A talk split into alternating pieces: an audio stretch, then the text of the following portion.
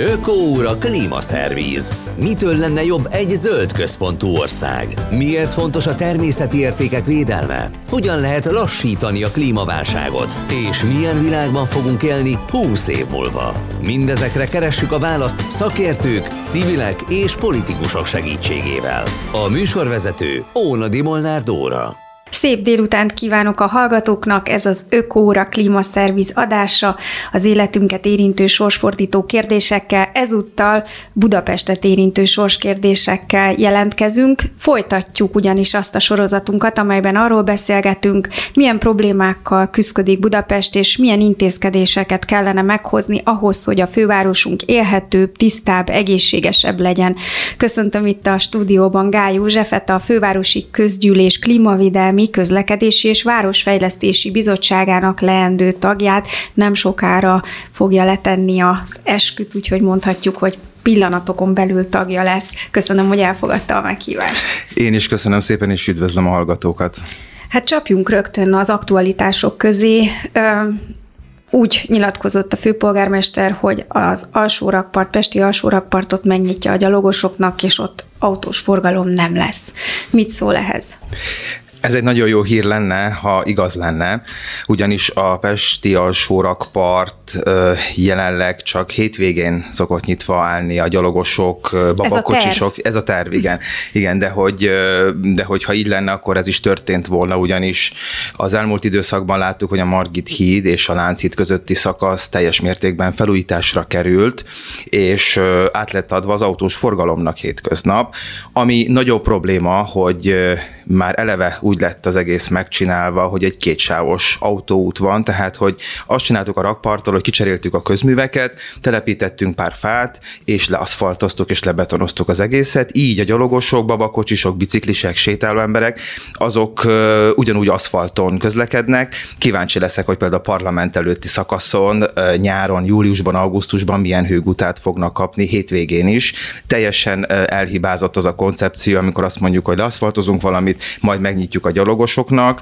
Véleményünk szerint ezt már eleve egy plázs-szerű sétányra kellett volna tervezni. Nem jó az, hogy itt van nekünk Európában az egyik legszebb Dunaparti szakasz, és autópályával alakítjuk át, még a felújítás után is. Én azt értem, hogy Karácsony Gergely kapott egy tervdokumentációt, és azt kellett megvalósítani, és annak az átdolgozása plusz időt vett volna igénybe, Viszont, viszont ez így 20-30 évre képletesen szólva is bebetonozta ezt az állapotot.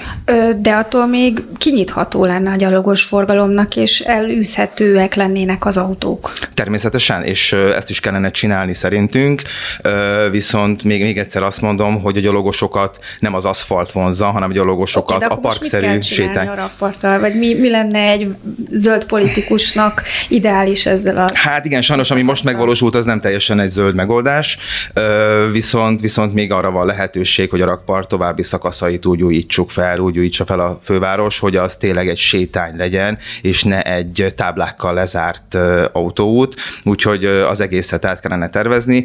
Azért is, mert felmérések bizonyítják, hogy a budapestiek többsége az szeretné magának visszaszerezni a rakpartot. És nem Igen. elég az csak, hogy lezárjuk, és azt mondjuk, hogy menjetek, oda, oda különböző ö, rekreációs vendéglátói egységeket is telepíteni kellene kellene ahhoz, hogy az vonzó legyen, és nézzük meg például a Néru partot, nézzük meg például a Néru parti parkot, hogy az hétvégén, én ott lakom a közelben szerencsére, és az hétvégén nem lehet letenni egy takarót, és teli van fiatalokkal, ö, sétáló emberekkel, babakocsisokkal, és, és nagyon jó hangulat van. Nézzük meg a Bálnát, hogy soha nem lehet helyet kapni azok, azokban a kávézókban.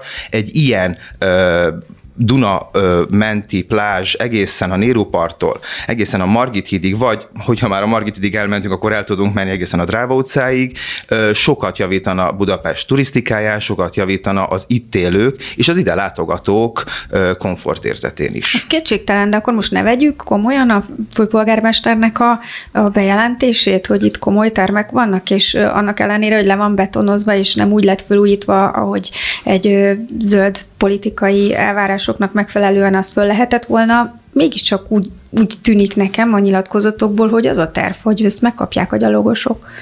Hát köszönjük szépen, de nem kapták meg a gyalogosok. Tehát, hogy hiszük, ha látjuk, és jelen pillanatban nem azt látjuk, hogy a gyalogosok visszakapták volna akár a felújított szakaszát is a rakpartnak.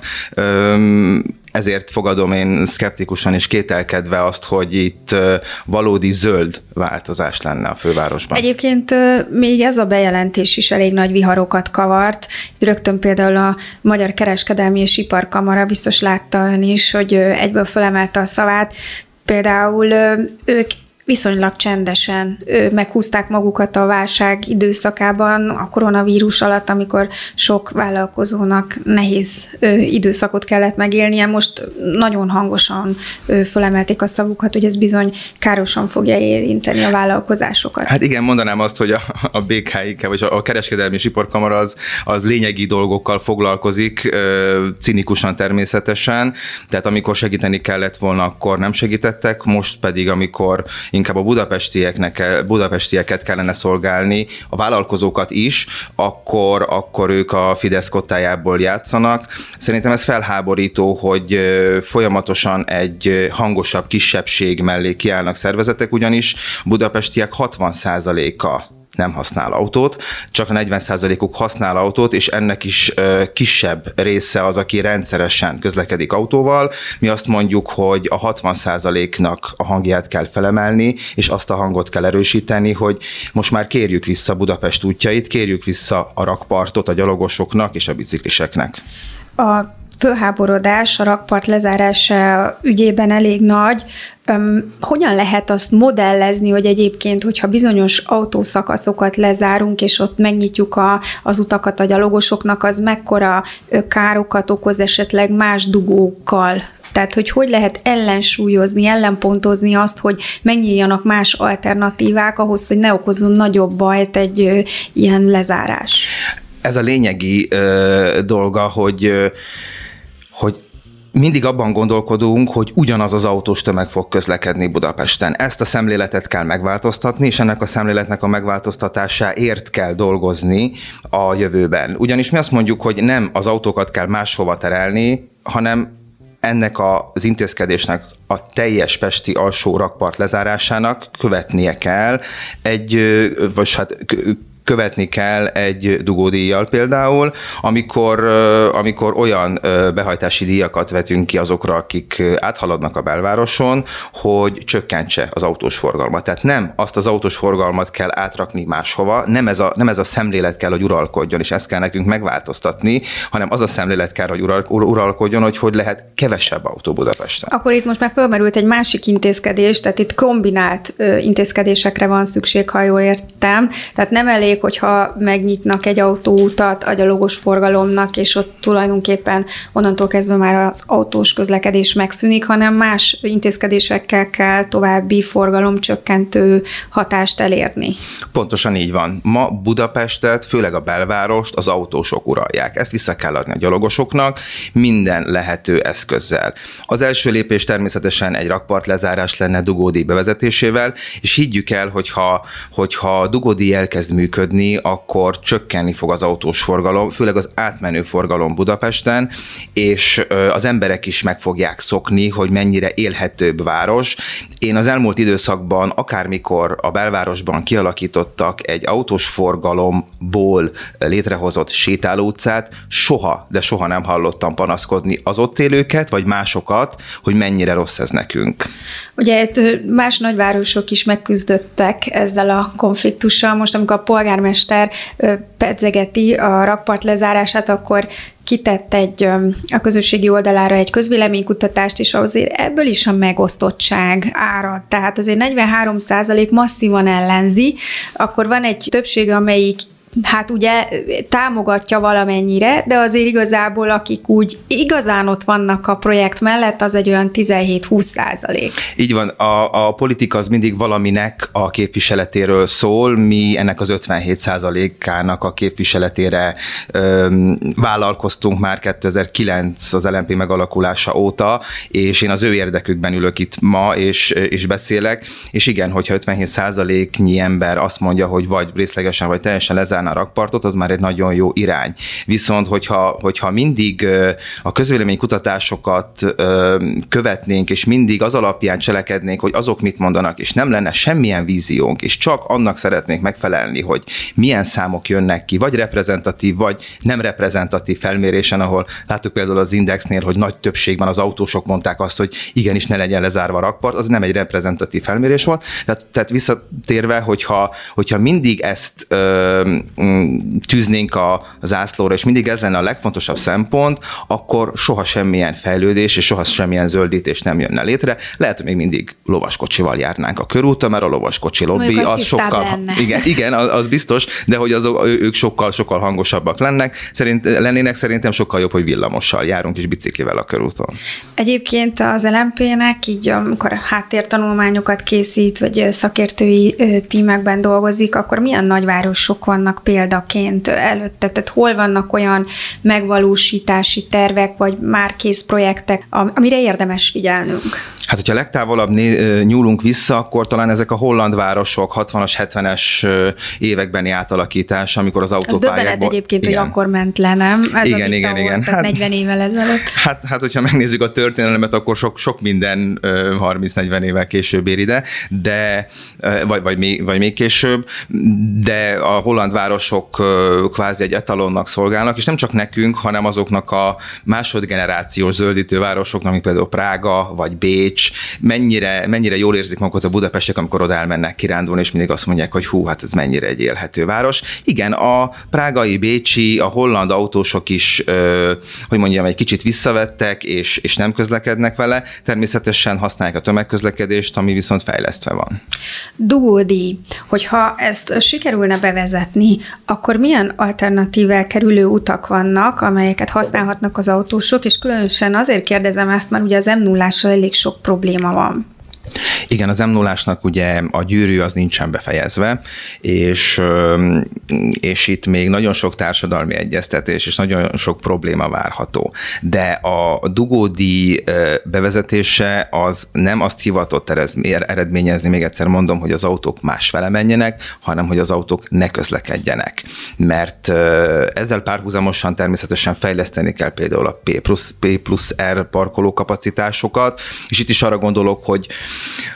Vegy, vegyük példá, példának érdet, hogy, hogy érdre nagyon sokan kiköltöztek Budapestből. Ugye az agglomeráció úgymond problémája, az agglomerációs ügy, az is megérne egy külön műsort. Hát mert ugye ez, sok mert autó onnan érkezik. Pontosan, a sok-sok ingázó, és itt majd elmesélek egy személyes történetet, ha, ha van rá lehetőség.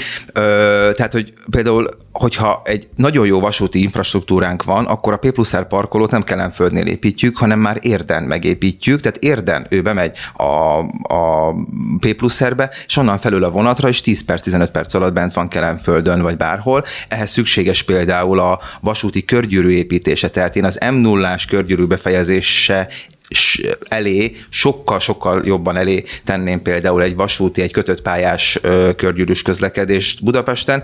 Egy ilyet megvalósítottak Berlinben, és sokkal élhető város lett az. És egy személyes történet, hogyha, hogyha belefér, ugye az országgyűlési kampány alatt kopogtattunk, és sűsápon, ha jól emlékszem, tehát, hogy egy eléggé, úgymond, ha akarjuk agglomerációs, ha akarjuk már azon kívüli település, és ott beszélgettünk egy úrral, aki azon panaszkodott, hogy milyen borzasztó dugók vannak Budapesten, és hogy Karácsony Gergely nem teszi a munkáját. Majd kiderült, hogy ő nem a különböző tévécsatorna propaganda műsoraiból tájékozódik erről, hanem ő ezt valójában megtapasztalja, mert ő minden nap a kislányát beviszi zuglóba egy óvodába autóval.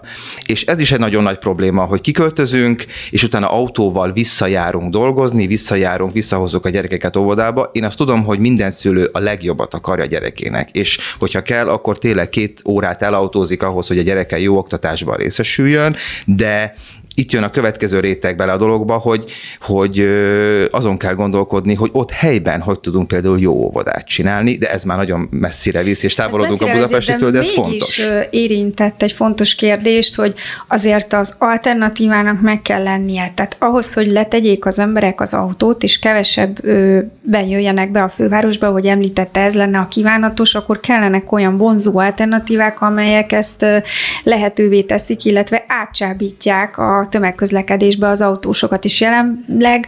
Hát a főváros közlekedésében lehet azt mondani, hogy vannak ígéretes alternatívák, tehát azért a fonódó villamos, vagy a metróhálózat, szóval vannak jó kezdeményezések és működő hálózatok, azonban hát főleg az agglomerációból még azért sok fejleszteni való van, és az emberek nem húsz év múlva ö, szeretnének arra gondolni, hogy majd milyen jó lesz átülni vonatra, hanem jelenleg keresnek a autós problémára válaszokat. Igen, ez így van, hogy a 20 évvel ezelőtt elkezdtük volna megoldani az autós problémát, akkor most nem erről beszélgetnénk, valahol el kell kezdeni, és igenis nagyon sok fejlesztésre szükség van ahhoz, hogy Budapest egy élhető város legyen. Pont ezért szoktuk mondani, hogy Budapestet nem lehet, budapesti problémát nem lehet befejezni, vagy elengedni Budapest határainál, tehát, hogy tágabb, tágabban kell értelmezni közlekedésügyileg mindenképp.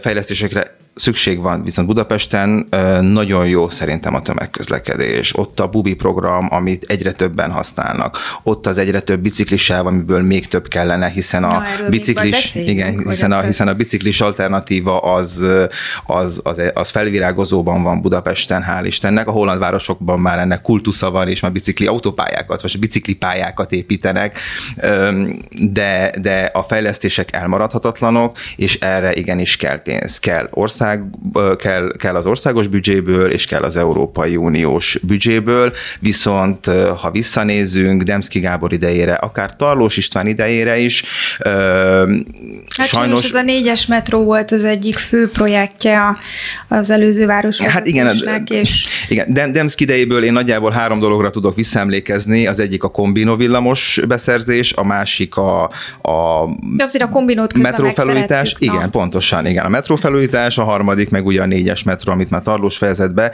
de az a lényeg, hogy, hogyha Budapest fejlesztését és az itt élő úgymond agglomerációval együtt két millió ember jól létét politikai csatározási szintre hozzuk, akkor senkinek nem lesz jó. Éppen a múlt héten beszélgettünk a Budapesti Közlekedési Egyesület szakértőjével, Pongrácz Gergelyer arról, hogy sajnos a négyes metró úgy épült meg, hogy azt nem lehet semmelyik irányba se folytatni. Mégis milyen, ha most egy álomról lehetne beszélni, hogyan fejleszteni meglévő forrásokból, vagy akár elérhető uniós forrásokból a város közlekedését úgy, hogy az átsábítsa az autósokat a tömegközlekedésre, ha még nem tartják elég vonzónak a budapesti tömegközlekedést. Azért nem tartják vonzónak a budapesti tömegközlekedést, mert nem ismerik. Aki folyamatosan autóval közlekedik, az még nem ült, nem ült az új villamoson, az még nem utazott az Alstom szerelvényen négyes metróval, tehát hogy meg kell mutatni, rá kell vezetni az embereket arra, hogy kezdjék el használni a tömegközlekedést. Nem azt mondom, hogy mindenhova metró kell, mert van, Ezzel ahol... Azért vitatkoznék, mert amikor olvasom ezeket a fórumokat, meg beszélgettek az emberekkel, sokan úgy vannak vele, hogy vegyes a kép. Szóval mondjuk el, el tud jutni autóval 20-25 perc alatt valahova, de azért az tömegközlekedéssel két átszállás 40 perc lenne, és ezért dönt mégis az autó mellett. Amikor ide indultam, akkor megnéztem térképen, hogy mennyi lenne, mert számítottam egy hasonló kérdésre, mennyi lenne az utazási idő. 12 percet írt autóra, és 34 percet írt villamosra, metróra. metróra. Én is egyszer átszálltam, és én természetesen a, a, a tömegközlekedést választottam. Tehát ö, tehát valamit adnunk is kell a közös, közösségnek ahhoz, hogy egy jobb környezetben éljünk. És én például ezt a 20 percemet adtam azért, hogy, hogy nyugodtan a villamoson felkészülhessek például a mostani műsorra, olvashassak cikkeket, hallgassak rádiót, bármit, és, és, és szerintem kevesebb stresszel érkeztem, mint hogyha autóval közlekedtem volna. Én tudom, hogy nem tud mindenki autóba átölni, mert van, aki a gyereket viszi az óvodába, stb. Ez, ez, ez, ez egy releváns dolog. De de, szerintem vannak, vannak azok, akik, akik probléma nélkül át tudnának nyergelni autóról tömegközlekedésre. Akkor és még a szemléletváltozásnak Igen, a szemléletváltozásnak is ö, ugyanígy itt van az ideje. Nagyon jó tendenciák vannak, ö, a fiatalok egyre többen, mondom, használják a biciklit, ö, nagyon, nagyon sokan ö, szeretik a, a, tehát egyre többen szeretik nyilván a tömegközlekedést is, de ez egy folyamat, ö, a fejlesztés is egy folyamat, a villamos hálózat fejlesztés fejlesztése is egy folyamat, és, és, és nyilván megyünk előre, de, de lehetne ezen az ütemen gyorsítani. Hogyha értékelni kéne a biciklisávnak a történetét, ön hogy látja, ez egy sikertörténet?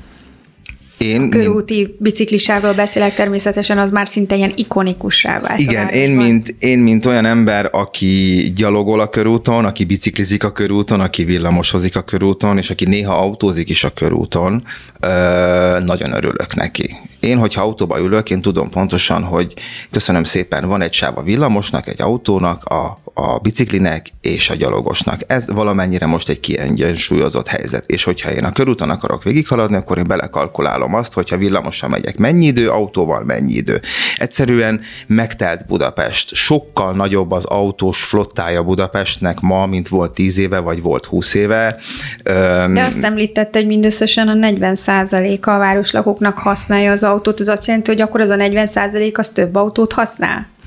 Több autót, és itt van az agglomerációs közlekedés kérdése. Sokkal többen utaznak befele Budapestre az agglomerációból, mint korábban, hiszen nézzük meg, hogy az elmúlt húsz évben mennyire népesedett meg, népesedett tele, úgymond az agglomeráció. Én a körúti biciklisávnak nagyon örültem, és nagyon remélem, hogy maradni fog. Egyébként meg a körút ö, nagy szakaszain továbbra is két sávban halad az autós forgalom, például nagyjából a Blahalújza tér, nem, a Rákóczi igen, tértől ugye ki a... Igen, igen, igen, igen, igen.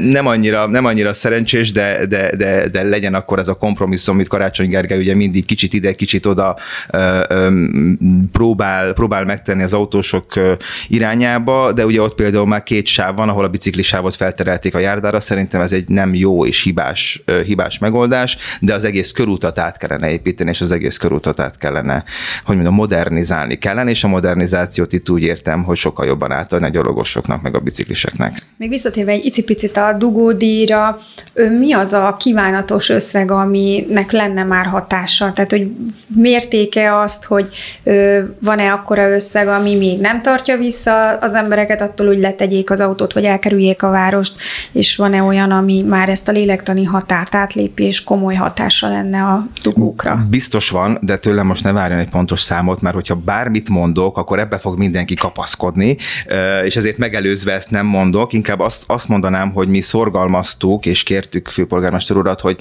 kezdjen bele, kezdjen bele a dugódi bevezetésének hatástanulmányába.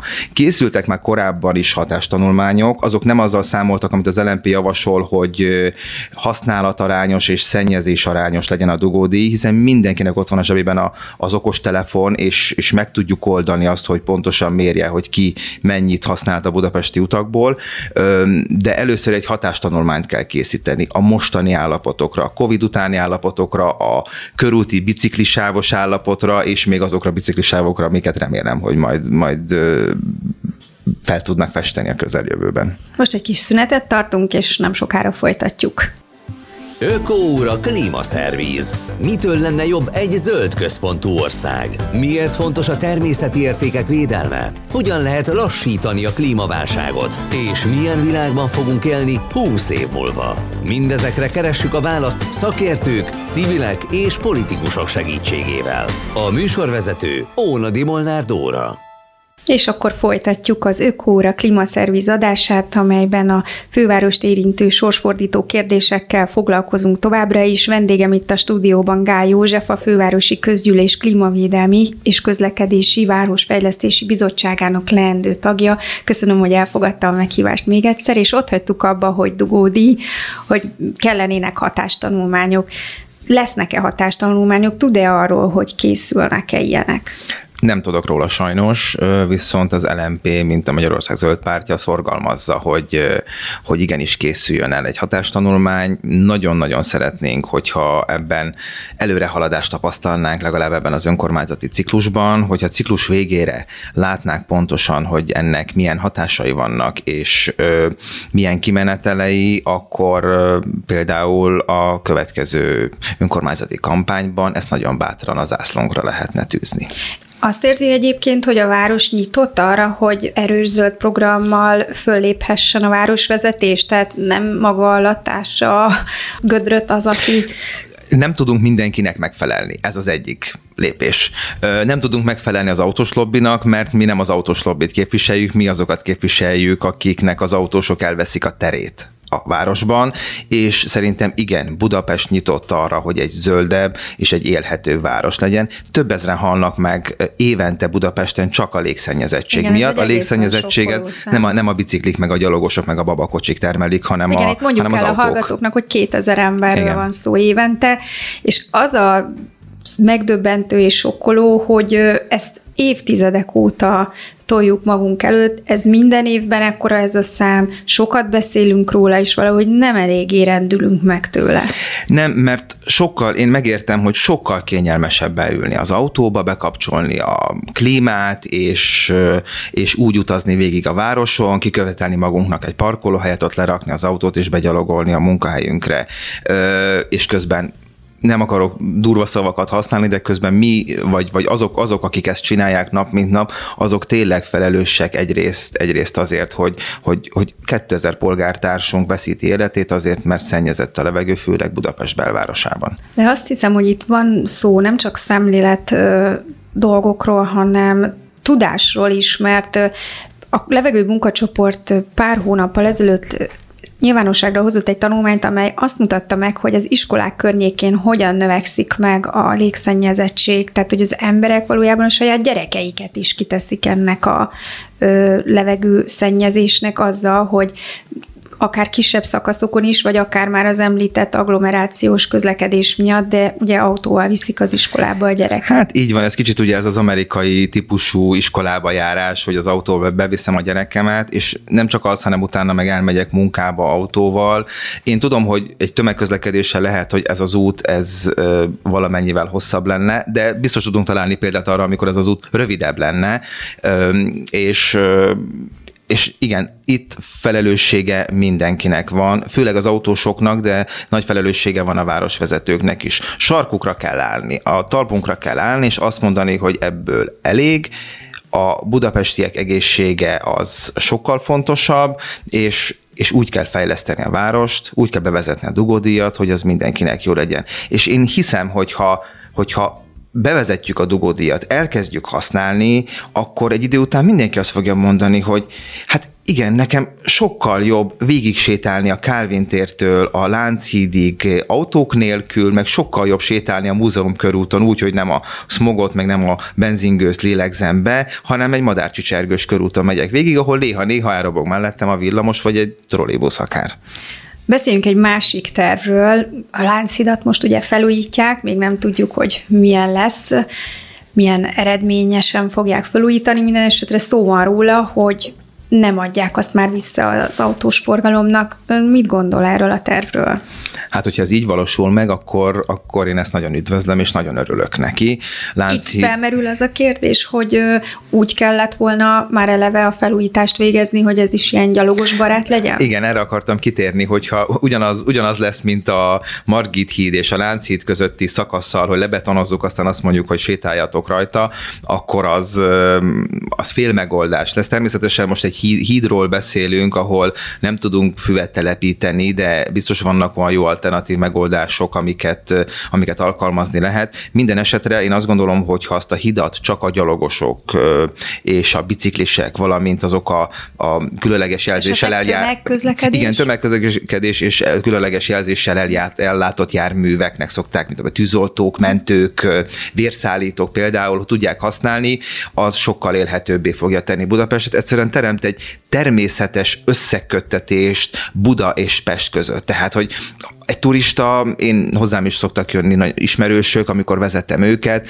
nagyon nehéz átjutni Pestről Budára, és hogyha van egy ilyen természetes összekötés, akkor például nem kell egy gyalogos híd a Vigadó tér elé, ami elrontja a teljes panorámát, tudjuk erre használni a Lánchidat is. És emlékezzünk vissza, amikor a Szabadság híd volt lezárva. Ugye ott a villamos közlekedés nem volt megold, megoldva, tehát az ketté volt vágva, az nem volt annyira jó. De, de emlékezzünk vissza, hogy az emberek mennyire szerették a Szabi hidat, amikor, amikor akkor akár utána még Tarlós István hétvégente lezárt a Szabadsághidat, és milyen jó Hatalmas fesztiválok. Pontosan, ott, pontosan, tehát, hogy visszavették az emberek a Dunát, a várost, a fiatalok, az idősek ott sétálgattak, és egyszerűen ennél jobb érzés nincsen, de, de amíg, amíg ezt nem mutatjuk meg, hogy így is lehet, akkor nagyon sokan nem hiszik el, hogy így is lehet dugódi lezárások, és még egy dolgot hoznék be, parkolás.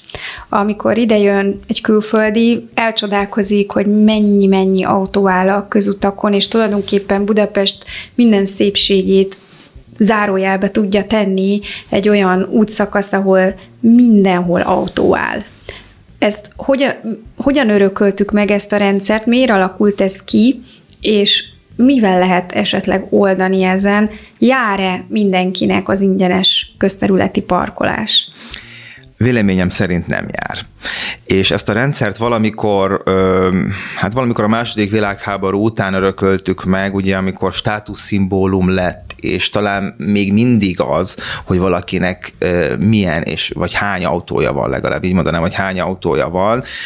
A nyugaton ez már kezd visszaszorulni. Nálunk is ugye bevezetésre került a car sharing, ugye több olyan szolgáltató van, ahol autókat lehet bérelni egy-egy órára, ami jó megoldás, mert hiszen az autók számát csökkenti és az tényleg tart, tarthatatlan, hogy a hatodik, hetedik kerületben az, utcá, az, az utcák azok két oldalt autókkal vannak teli, és a sávban pedig állnak dugóban az autók. Egyszerűen az embereket kell rávezetni arra, hogy kevesebbet használják az autót, kevesebb autót használjanak, és itt még egy fontos szempont van, amiről kevesen beszélnek, hogy például a multicégeknél főleg már, már a középvezetők és céges autót kapnak. És, és, a, és azok, azok, akik, akik tehát, tehát maga, maga céges autóval próbálják a multik elcsábítani a, a munkavállalókat, és azok is nyilván valahol a városban le fogják tenni az autójukat, nekik kényelmes, mert a munkáltató kifizeti a benzint is, stb., de az az autó ott foglalja a helyet, a, a, akár a fát, fa elől, akár egy biciklitároló elől, és, és és ez a, ez, a, ez a legnagyobb probléma, hogy a társadalmunk még mindig az autóra van ráállva, és ezt kellene valahogy átállítani.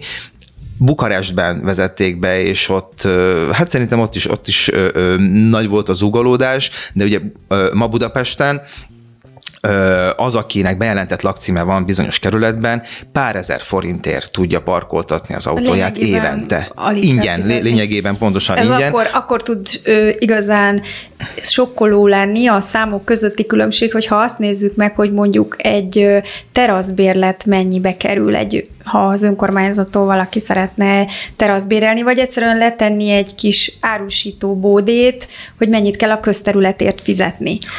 Ehhez képest viszont az autó Így van, az, az, az autó meg, pontos, az, az autó meg két-három ezer forintért par, par, parkolott egy egész éven keresztül. Ezeket a díjakat fontoljuk meg, én azt mondom, fontoljuk meg, hogy megemeljük-e. És akkor lehet, hogy az, az is, aki az autóját parkoltatja, meg fogja fontolni, hogy akkor hány autót parkoltat. Az nem rossz, hogy amikor ö, rehabilitációt végzünk a belső kerületekben, új épületeket húzunk fel, akkor szabályozva van, hogy hány parkolóhelyet kell létesíteni abba, abba az épületbe, de szerintem itt a szabályozáshoz is hozzá kell nyúlni, mert legjobb tudomásom szerint ö, így is kevesebb parkolóhely van, mint amennyi mennyi autó tárolására igény van. Én a múltkor bele, bele, belefutottam egy hirdetésbe, amikor Amerikában egy város hirdette, hogy költözzünk oda, és ők fizetnek ennyit meg annyit, és bárkit szívesen látnak, mert hogy elnéptelenedik a város, és kíváncsiságból rámentem a térképen, megnéztem, hogy ez egy milyen város. Ez a tipikus amerikai rács szerkezetes, sehol egy fa, és minden második blokkban parkoló volt. Tehát volt a magas épület, és mellette egy parkoló, és megint egy épület, és megint egy ordatlan nagy parkoló. Mi nem ilyen Budapestet szeretnénk.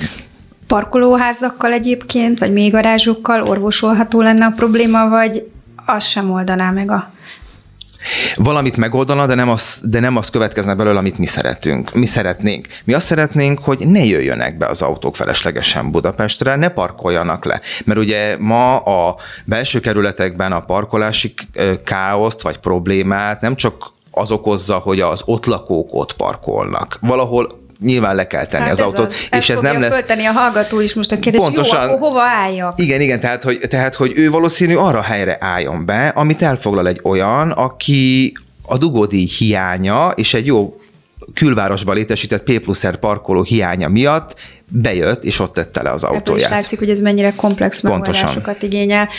Budapest klímavédelmi stratégiájához a főváros rendezett egy ilyen részvételi demokratikus gyűlést, ahol a fővárost reprezentáló tömeget hívott meg, és beszélték át a problémákat. Elképzelhetőnek tartja, hogy ilyen részvételi demokratikus eszközökkel lehetne esetleg a dugódíjról és a, a parkolási díjakról is dönteni, vagy ez klasszikusan az az intézkedés típus, amit határozottan, felülről irányítva, minél gyorsabban meg kell lépni, és nem kell figyelni arra, hogy mekkora az ugolódás, mert vannak döntések, amiknek nagy az ugolódás, ami kíséri, de mégis meg kell hozni.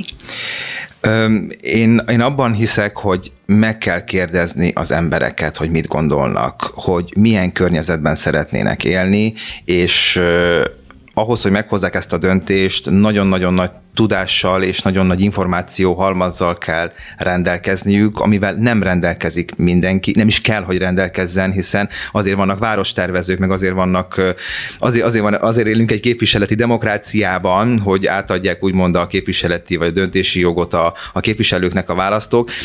Én azt gondolom, hogy itt, itt, itt a kettő között van valahol az igazság. De amit látunk, hogy az elmúlt két és fél évben azért tartunk itt, ahol tartunk, azért akarunk akarunk egy lebetonozott sétányrakpartot átadni hétvégén, mert hogy mindenkinek meg akarunk felelni. Ilyen nincs. Ilyen nincs. Tehát, hogy az LMP azt mondja, hogy feleljünk meg a 60%-nak, és abból a 60 hogyha, hogyha olyan fejlesztéseket valósítunk meg, tehát bevezetjük a dugódiat, lezárjuk a rakpartot, több biciklisáv lesz, biztonságosabb lesz a közlekedés Budapesten, akkor abból a 60%-ból nagyon gyorsan elégedett 80% lesz, én ezt hiszem. Hogyan lehetne azt elérni, hogy több zöld felület legyen a városban? Ugye ez is egy ilyen furcsa tulajdonsága ennek a fővárosnak, hogy vannak olyan utcák, ahol annyira nincsen fa, hogyha az ember a hőmérsékletből nem tudná, hogy milyen évszakban vagyunk, akkor bizony nem tudná, hogy milyen évszakban vagyunk, mert semmi nem utalna arra, a szürkeség és a beton mindent akar minden élővilágot. Hogyan ö, lehetne parkosítani? Miért van az, hogy egyébként nehezen maradnak meg a fák a városban? Mi okozza azt, hogy nem tudunk zöldülni?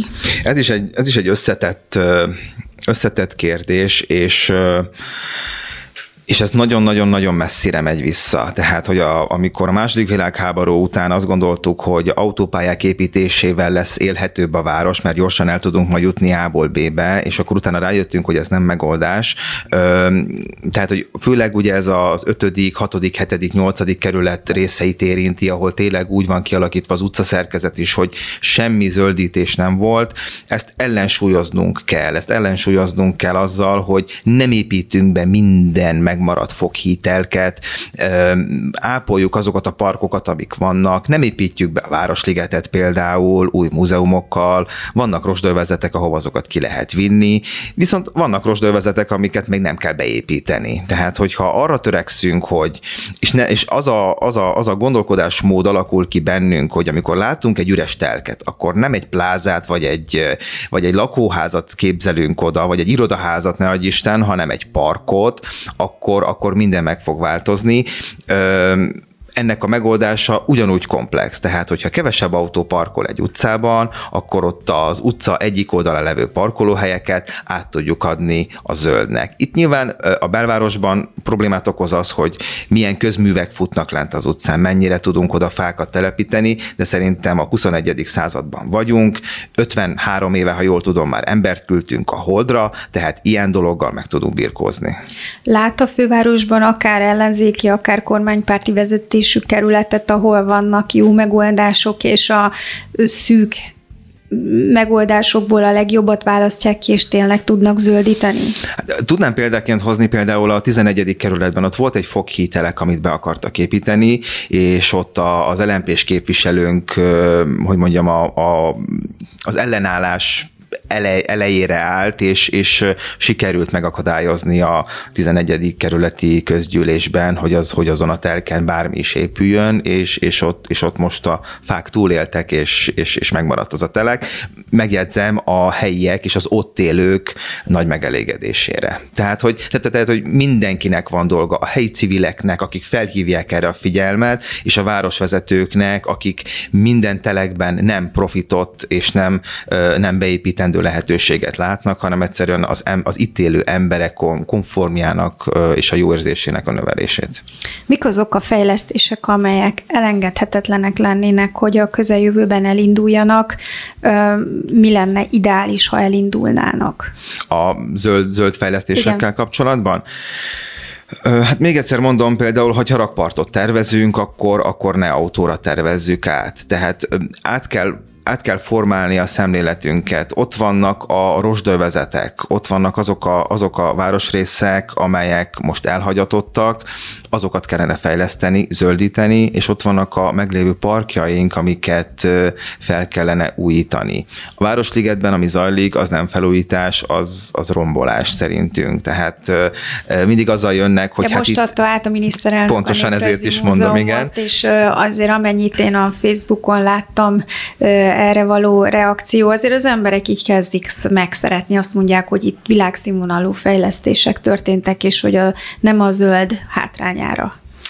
Legalábbis na van ez egy a baj. ilyen vélemény. Pontosan, na ez a, ez a baj, hogyha az a múzeum ö, tegyük fel a nyugati pályaudvar mögött épült volna meg, és körbe lett volna ültetve fával, akkor az emberek ugyanazt mondták volna, hogy itt világszínvonalú fejlesztések történnek, és hogy mennyire szép. És akkor igazuk lett volna. Ugyanazt a hatást értük volna el. Viszont a Városligetben arra a helyre, ahol, ahova a múzeum épült. Én tudom, hogy ott parkoló volt, de felszámoltuk volna a parkolót, és telepítettünk volna fákat. Mennyire jobb lett volna az egész? Tehát hogy az a baj, hogy mindig azt nézzük, hogy az adott helyen mit csinálunk. Komplexebben kellene kezelni. A főváros vezetése lehetett volna ebben erősebb, tehát erősebb ellenállást kifejthetett volna a Városliget ügyben, hogy ne történjen ez meg a ligettel, ami megtörtént? Hát igen, lehetett, lehetett volna, és kellett is, kellett is volna szerintem. Nyilván itt a fővárost is köti a Fideszes kétharmad, az, hogy a Fidesz kétharmaddal bármit megváltoztathat, bármi, bármilyen fejlesztést kiemelhet, és, és semmilyen, nem, semmilyen szabályozás nem vonatkozik rá, viszont, viszont sokkal harciosabban kellene kiállni a Városligetér is. Nem lehet, hogy az van ilyenkor a mögött, hogy mert valóban vehemensen vetette bele magát a főpolgármester még a kampányban, aztán különösen, hogy meg kell védeni a Városligetet, hogy egyszerűen elolvadt mögül a támogatást, tehát hogy az emberek tulajdonképpen megszerették ezt a projektet? Az emberek azok azok egy élhető városban akarnak élni, és, és nyilván egy újonnan átadott épület, az mindenkinek tetszik, mindenkinek jó. És nagyon sokan nem gondolnak bele, hogy ezt kiépítette, mennyi pénzből, mennyi környezetkárosítással járt, stb. Amit mondtam az előbb is, hogy, hogy hogy sokkal jobban el kellene magyarázni az embereknek, hogy itt az ő kárukra, az ő bőrükre megy az egész. És sokkal jobban kéne kommunikálni a városlakókkal. Szerintem igen, és sokkal, sokkal, sokkal jobban kellene nekik a, az információkat átadni. Megjegyzem, ez a felülete van a persze, ez a, erre. Ez a, ez a városháza azért még mindig egy kicsit, csak hogy dicsérjem is, hogy még mindig, mindig jobban kommunikál az itt élőkkel, mint a tarlós, tarlós érában. Uh, ott, ott konkrétan nem volt sem, szinte semmilyen, semmilyen kommunikáció, de, de, de ugyanakkor, ugyanakkor karakánabbul kellene képviselni a budapesti zöld érdekeket, mert Budapestnek szerintem, hogyha mi egy jó városban és élhető városban akarunk élni a következő 10-20-100 évben, akkor csak zöld érdekei vannak. Ugye beszéltünk itt a fejlesztési lehetőségekről, na most ez egy nagy kérdés, hogy mekkora ez a lehetőség. A fővárosi fejlesztési pénzek azok átcsoportosítódnak, hogy ilyen csúnyán fejezem ki magam, a kormány úgy dönt, hogy ez elkerül a Budapesti Fejlesztési Központtól és Lázár János tárcájához kerül. Ezt ön hogy látja ebből? Mi lesz a fővárosnak? Mire számíthatunk? Semmi jóra Budapest az 1990 óta rabja a, az országos politikának, és ez egy nagyon-nagyon nagy bűne, mint a baloldalnak, mint a jobboldalnak, hogyha visszatekintünk az előző kormányokra. Budapestet soha nem tekintették egy, egy, egy közös, közös célnak, egy közös fejlesztendő célnak, hanem mindig csatározásoknak tették ki.